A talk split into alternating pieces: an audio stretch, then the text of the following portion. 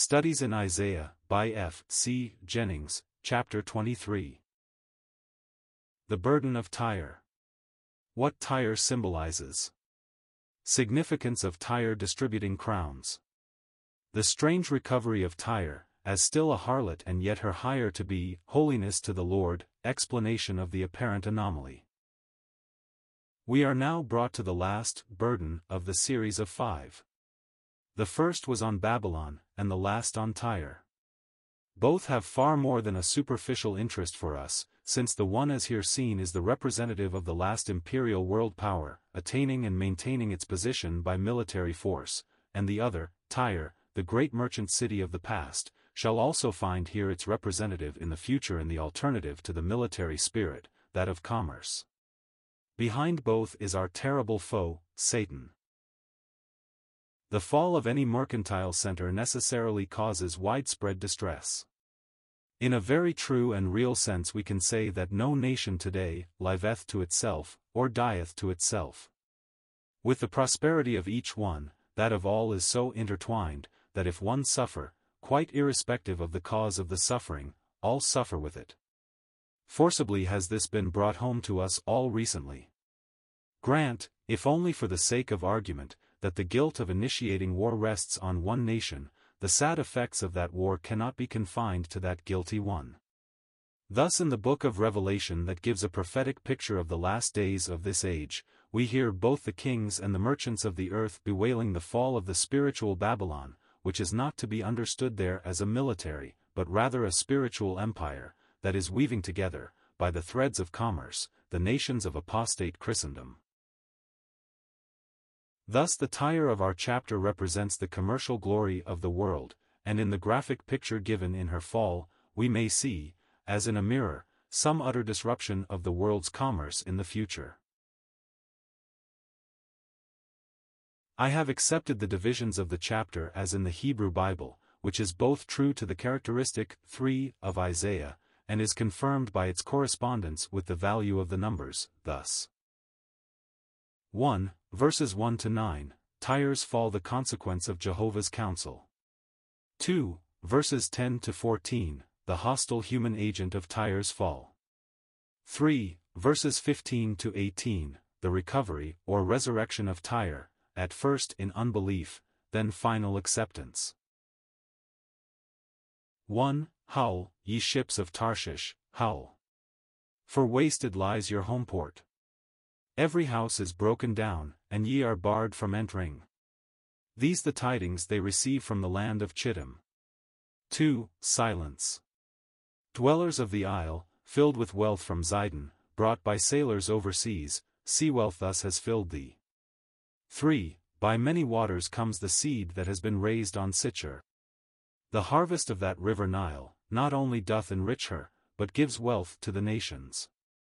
4. Be shamed, O Zidon, be ashamed, for list, the sea is speaking, list, thy daughter, the strong one of the sea is speaking, I'm as though I travailed not, nor bore, nor trained my young men, nor had brought up my maidens. 5. When this report to Egypt comes, the news from Tyre makes trembling. Thus this burden opens with the picture of Tyrian vessels sailing home from Tarshish, and being met with the news that their city has fallen before some invader who has utterly destroyed it, so that its dwellings are leveled, and its very harbor so blocked that entrance is impossible. The news may well be credited, for it comes from the island lying across the sea from Tyre, Chittim, or Cyprus. Then the Tyrians, here termed dwellers on an island, on which their city was partly built, are bid to be silent in their desolation and shame, as they remember their past and now lost wealth that came to them by mariners belonging to their mother city, Zidon. Next, Egypt comes into the picture, for Sitchar, meaning the Black River, is a name for the upper Nile, the black slime of which gave such fertility to all the land of Egypt. Thus fertile Egypt pours her wealth into Tyre. It is the harvest of her river, and all her crops come through Tyre to the nations of the earth thus enriched. Tyre was the daughter of Zidon, and now the mother comes to see how fares her daughter, and what does she hear? the wailing alone of the empty sea. Nay, more, the ruin of that once strong fortress, Tyre, mourns to her mother thus, I am as a barren woman, my sons and my daughters are all gone. I am bereft of all my children, thus indeed I am as a barren woman in my shame and sorrow. When Egypt hears of the disaster that has befallen Tyre, she, too, trembles at the report, for Tyre is her customer, and the ruin of one's customer sometimes comes very near to being one's own ruin. In a word, this fall of Tyre causes widespread distress, so the lament continues. 6. As ye flee to Tarshish, howl. Ye dwellers on the island. 7. Can this your joyous city be in far-off ages founded? Her feet must carry her afar to dwell in alien countries. 8. Who hath taken against Tyre such an evil counsel? Tyre, distributor of crowns, whose merchants were as princes, whose traffickers were in the earth as very chiefs of glory. 9. Tis the purpose of the Lord, of Jehovah Tsebaoth, the pride of beauty all to stain, thus to make earth's chief ones contemptible, dishonored. The people of Tyre are counseled to flee as far away as they possibly can, not to stay at Cyprus, but to go on to Tarshish, for what a change has come over that once joyous city, a city that was founded so far back that human history gives no record of it. Now she must flee afar for safety. Then we hear someone asking a question, who has purposed this on Tyre, on Tyre, the giver of crowns? The answer comes at once, the Lord of hosts. And why? To stain the pride of all beauty, that is, the pride that comes from self-occupation with one's natural endowments. Pride, pride, pride, is that basic sin to which God is ever opposed, and man is ever expressing. Can we be satisfied with simply stopping at the little comparatively insignificant seaport? Is it straining beyond the intent of the divine author of the scriptures to discern behind Tyre some expression of that all-pervasive creature pride? As we hear her called the distributor of crowns, can we keep our minds from going to that chief of the children of pride who did, and does indeed, distribute the crowns of earth? As surely as the king of Tyre in Ezekiel 28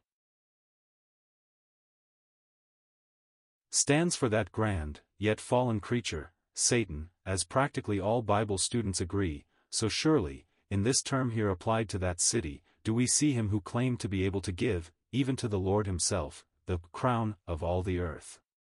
He showed the Lord all the kingdoms of the world, and said, All this power will I give thee, and the glory of them, for that is delivered unto me. Think not to say that it was simply a great liar who there spoke, and therefore his word must not be credited. While that is indeed the case, we must bear in mind that his lies are not those of a fool, on the surface, easily seen and refuted, but covered up most skillfully with truth. The lie here is in the tense. Had he said, All this was delivered me, but I have forfeited it all by my rebellion, even as my human type, King Saul, did later, that would have been quite true, but, also like Saul, he cleaves to what he has lost in title, and still he claims the glory of the world. Surely, then, Tyre as the distributor of crowns, is in this a very fitting representative of that once glorious creature, nor is that correspondence lessened by the revealed truth that he, too, was created, as was Tyre, in those far-off days before human history began. A third correspondence is in his fall being due to the pride in his own beauty, for that is precisely what is charged against him, thine heart was lifted up because of thy beauty. Ezekiel 28 verse 17 Thus is our chapter lifted out of a dull record of long past events in which we can have no direct interest, and made worthy of him who, in inspiring these records, had even us in his mind, on whom the ends of the ages have come, 1 Corinthians 10 verse 11. Nor will it be written in vain if we learn the grave danger there is in contemplating with complacency any form of our endowment, whether physical, mental or spiritual, for that is following the path of Satan and of this world. Our own path is marked out for us in Philippians 2 verses 5 to 8, one shall we not ponder it? But mark that the Lord does not himself directly touch the corrupt form of evil in the earth, but commissions the other, the violent, to do that. Thus Chaldea must destroy the unchaste Tyre, and so must the ten kings and the beast hate the harlot, now about to come into being by the unification of the religious sects of Christendom, and burn her with fire, for thus in both cases do they unconsciously carry out the counsel of the Lord God strong to judge, Revelation 17. 10. Freely flow o'er all thy land as the Nile, O daughter of Tarshish, now no girdle binds. Point 211, his hand is stretched upon the sea, kingdoms hath he shaken. The Lord hath issued his command against the merchant, city 3 to destroy its stronghold. 12. And he said, That never more shall ye have rejoicings, O Zidon's virgin daughter, so humiliated. Rise and pass to Chittim, pass, though there no rest awaits thee. Tyre continues to be the subject. Jehovah has again stretched his hand over the sea, cf Exodus 14 verse 21, for putting it into fear and commotion. Kingdoms, too, has he stirred up, but why? That they may carry out his purposes, and it is to destroy the merchant city of Tyre, here called Canaan, which means merchant. Then he again addresses Tyre direct, O thou disgraced virgin, thou daughter of Zidon, thy rejoicings have come to their end, go, cross the sea to Cyprus, but if thou thinkest there to find rest, thou shalt only find fresh disappointment. 13. See the land of Cassidim, this a people were not, Ashur founded it of old for the desert dwellers. Towers they set up for its siege, they destroyed its mansions, he brought it down to ruin. 14. Howl, ye ships of Tarshish, howl. For wasted is your fortress. The prophet directs attention to a power that is to figure large in connection both with the whole earth, and specially his own people, Chaldea, or, as the word is written, the Cassidim. Now while this people must certainly have been in existence in the days of Nimrod, for he was the founder of Babel, yet Chaldea did not come within the vision of the spirit of prophecy until after Assyria had passed out of it, but this Chaldea is to be important in relation to the future fortunes of Israel, so the verse begins by directing the attention to Chaldea in the word see, for here is a future world conqueror. Then the prophecy is rounded off, so to speak, by a return to its first line, again bidding the crews of the ships coming home from Tarshish to Tyre, to howl, for the Chaldean has brought it to ruin. The third and last part of this prophecy tells, as one would expect from its numerical place, of the recovery of Tyre, but in a very strange way. 15. In that day it comes to pass Tyre shall be forgotten for seventy years, as the days of a single monarch, but at close of seventy years shall Tyre renew her singing, singing as a harlot.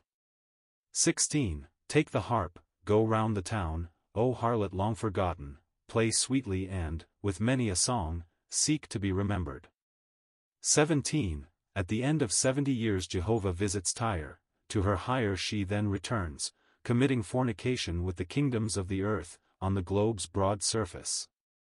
18. But her traffic and her gain, holy to Jehovah, shall not treasured be nor stored, but for people dwelling in the presence of the Lord, and shall suffice their eating, and for their stately clothing. Difficulties abound here. Grant that Tyre was captured by Nebuchadnezzar, grant that the time of her humiliation corresponded with that of Jerusalem, seventy years, grant that she may have had some measure of commercial revival after that, but granting all this, it could only have been, as verse 17 assures us, like those resurrections of which we are told in the Gospels, a return to a natural life with all its old sin and sorrow resumed only to pass out of it again by death. For the condition of Tyre today corresponds rather with Ezekiel 26 verse 14, it is, like the top of a rock, so bare that it is only fit for the fishermen to spread upon it their nets, and, shall be built no more. It is again as dead as is, at this date, Lazarus, or Jairus' little daughter, or, to give a national parallel, Israel but we care little for the political history of ancient Tyre. Our souls hunger, not to know when it was captured by Babylonian, Saracen, Mameluke or Turk, that will not satisfy our deep soul needs. We want to learn what God would teach, and, whether we can discern it or not, we know well that his teaching will result in abasing all our pride that comes from mere knowledge, 1 Corinthians 8 verse 1, 5 and exalting before us his beloved Son and his interests, wherever they may lie. We will, then, drop the literal Tyre, and accept her only as a symbol of the commercial glory of this world. That, however, does not dispel all our difficulties, for in this restoration Tyre is morally unchanged, she is still likened to a thoroughly depraved woman, and yet, precisely what was never, under any circumstances, to be offered to the Lord is here said to be, holiness unto him, even the very words inscribed on the high priest's mitre, Exodus 28 verse 36.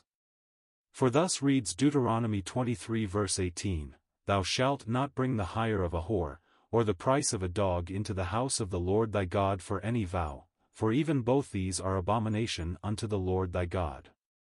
Yet here is that very hire, holiness to the Lord. Is that not indeed a difficulty? Are we not compelled to see here another of those strange parentheses, not pointed out, but left for us to discover, as necessitated by the context, and by the light of all Scripture? I need hardly remind my readers of Daniel 9, and that between the contiguous verses 26, 27, whilst the narrative apparently continues in unbroken sequence, we are forced to see an unnoticed interval that has now lasted nearly 2,000 years. So, again in Isaiah 61 verse 2, when, in the synagogue at Nazareth, the Lord read this prophecy, he stopped in the middle of the verse, and again we have the same long parenthetical time exactly, even between the words. Thus there is no reason why, in precisely the same way, there should not be that same unnoticed interval between verses 17, 18, leaving room for precisely the same interval. In verse 17 the commercial wealth of the Gentiles is still unholy and defiled, as being the gain of departure from God and friendship with the world, James 4 verse 4, and thus must refer to a time prior to the Lord's return to the earth. While in verse 18 we have a fulfillment of those prophecies that speak of the wealth of the Gentiles poured into the holy and beloved city Jerusalem in its millennial glory after that return. For thus it is written, The daughter of Tyre shall be there with a gift, Psalm 45 verse 12, and again, The wealth of the Gentiles shall come unto thee, Isaiah 60 verse 5, and other scriptures might be added. That is, the wealth of the Gentiles due to commerce, is no longer stored for selfish aggrandizement, but is holiness to the Lord, it is no longer a harlot's hire. This brings the verses into perfect harmony with all Scripture, provides us with truth that edifies, and yet gives, as I venture to apprehend, a satisfactory explanation of this difficult part of Holy Writ. It exalts the Lord Jesus in telling the gracious wonders that must await his return to this poor sin-defiled earth, when even that which has been most filthy becomes holiness to the Lord. Well may we say in view of it, what hath God wrought? Footnotes 1 Let this mind be in you, which was also in Christ Jesus, who, being in the form of God, thought it not robbery to be equal with God, but made himself of no reputation, and took upon him the form of a servant, and was made in the likeness of men, and being found in fashion as a man, he humbled himself, and became obedient unto death, even the death of the cross. Editor's Inclusion 2 This verse is admittedly obscure, but the above rendering gives the accepted interpretation. As the Nile, simply called, the river, is free to overflow its banks, so Tarshish, which stands here for colonies which, having no longer to account to Tyre, may do as they will, they are no longer under restraint. 3. In the Hebrew text, Canaan. 4. And Moses stretched out his hand over the sea, and the Lord caused the sea to go back by a strong east wind all that night, and made the sea dry land, and the waters were divided. Editor's Inclusion 5 Now as touching things offered unto idols, we know that we all have knowledge. Knowledge puffeth up, but charity edifieth. Editor's Inclusion